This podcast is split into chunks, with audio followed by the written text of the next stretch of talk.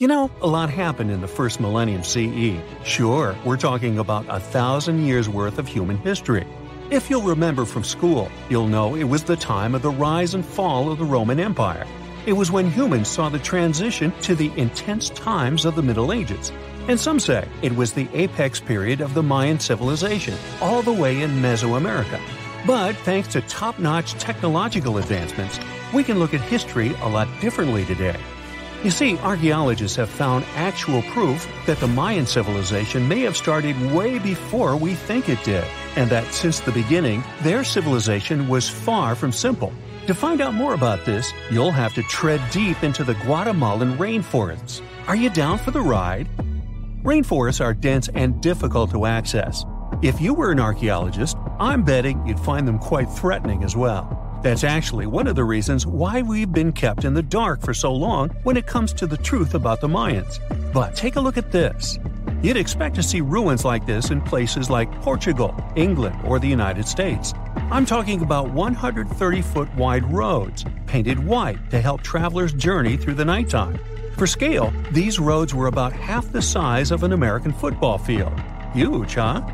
Scientists recently unearthed a 110 mile network of roads such as these, and they think this dates back to before the first registered Mayan ruins we've known so far.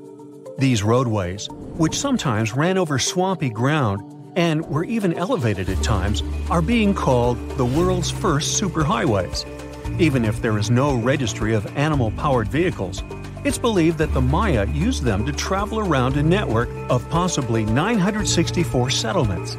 They were built like a huge spider web, and from what archaeologists have gathered, they worked as an implied system of economic and social interactions. This completely debunks the traditional idea that the Mayan pre classic period, which dates back to 1000 to 350 BCE, was made of small tribal settlements. Imagine the manpower and engineering ability you need to muster to build something close to these white highways. Scientists believe that these causeways were built pretty much the same way as the Mayans built their pyramids. Oh, and if you're wondering about these gigantic pieces of architecture, don't worry, we'll talk about them in a bit. Now, so far, scientists believe that the roads were built with a mixture of mud and quarry stone. Oh, and using several layers of limestone, of course. Researchers were only able to find all of this out because of a new technology called LIDAR imaging. Do you know how we've used sonar technology to map out the ocean bed? Well, this is very similar to that. But instead of using sounds, we use laser systems. This mapping system allows researchers to see through and beyond the thick canopies of forests.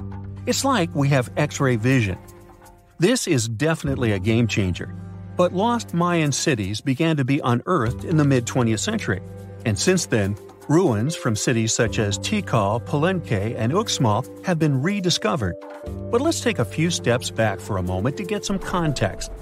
The Mayans were one of the biggest pre Columbian civilizations living in the Americas. Until now, experts believe that, at its apex, the Mayan civilization consisted of over 40 cities with a population of millions of people. That's a lot of folks.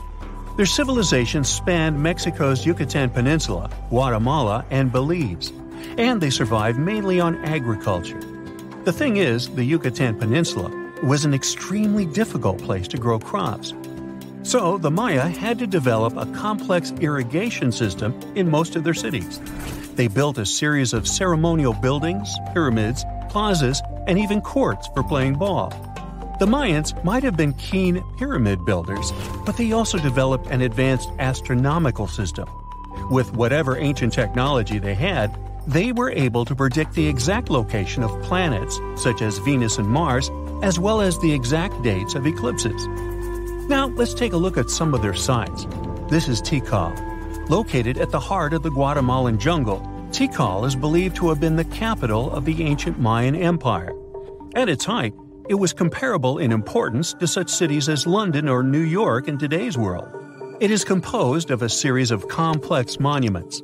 In total, the site has 12,000 buildings. The North Acropolis is Tikal's most ancient complex of monuments. Built solely by human hands around 350 BCE, it served as the resting place of kings and chiefs. Its monuments are up to 200 feet high. Back in the day, the step pyramid temples were painted a beautiful red. Mayans loved that color. Today, of course, you'll only see the limestone. We've said that the Mayans spread out through different countries, so it shouldn't come as a surprise that Chichen Itza is a 10 hour drive from Tikal today. There's no feud between the two, they were just different city centers, like New York and LA. It's got one of the best preserved pyramids on Earth to date. Located in Mexico's Yucatan state, this Mayan city is well over 1,500 years old. At its peak, it was home to 35,000 people. The site covers four square miles of land. The highlight is El Castillo, a tremendous step like temple standing 80 feet above ground. Its most peculiar feature is that it has 91 steps up each of its four sides, including the upper platform, which makes for 365 steps, the same number of days as the solar year. Makes you go, hmm. Behold, the lost city of Palenque Another important Maya city is believed to have hosted over 6,000 people at its peak. Archaeologists have made some unusual discoveries on this site. The most eccentric of them all makes us think of Indiana Jones and the Tomb Raider. One of the buildings in Palenque is believed to be the final resting place of the Red Queen of Palenque. She was believed to be the grandmother of the last Mayan king. In her honor, a huge monument was built to keep her body after her passing. The discovery of the tomb itself was already thrilling. Archaeologists found an ancient monument when digging at the site back in 1994. The first they saw was a room with a hidden door. Once they opened the door, they discovered an 8 foot long corridor. At the end of this corridor was the Queen's chamber, and inside was the mummy of the Queen herself. They found her to be accompanied by her pearls, jade shells, and expensive rocks. But as the team explored the remains, they saw something strange. The room was filled with a red colored powder. Researchers knew that the color red was important to the Mayan people, but they didn't understand why the queen was buried with this unknown substance. They took a sample back with them for further analysis and discovered that the red powder was cinnabar, a very dangerous mineral.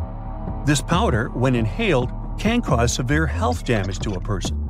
The team concluded that this could only be a trap for anyone trying to steal her riches. Talk about curses, huh? One thing that has always troubled researchers is the lack of evidence on the decline of this almighty empire. What could have been the cause of their demise? Was it a drought? Some disease? New research in 2017 did shed some light on this issue. Using data from a site called Ceibal, located southwest of Tikal, scientists analyzed radiocarbon data from ceramics and archaeological excavations to extract new information about the unexpected passing of this great civilization. The information shows that instead of a sudden collapse, the Mayans most likely fell in waves of social instability and political crises.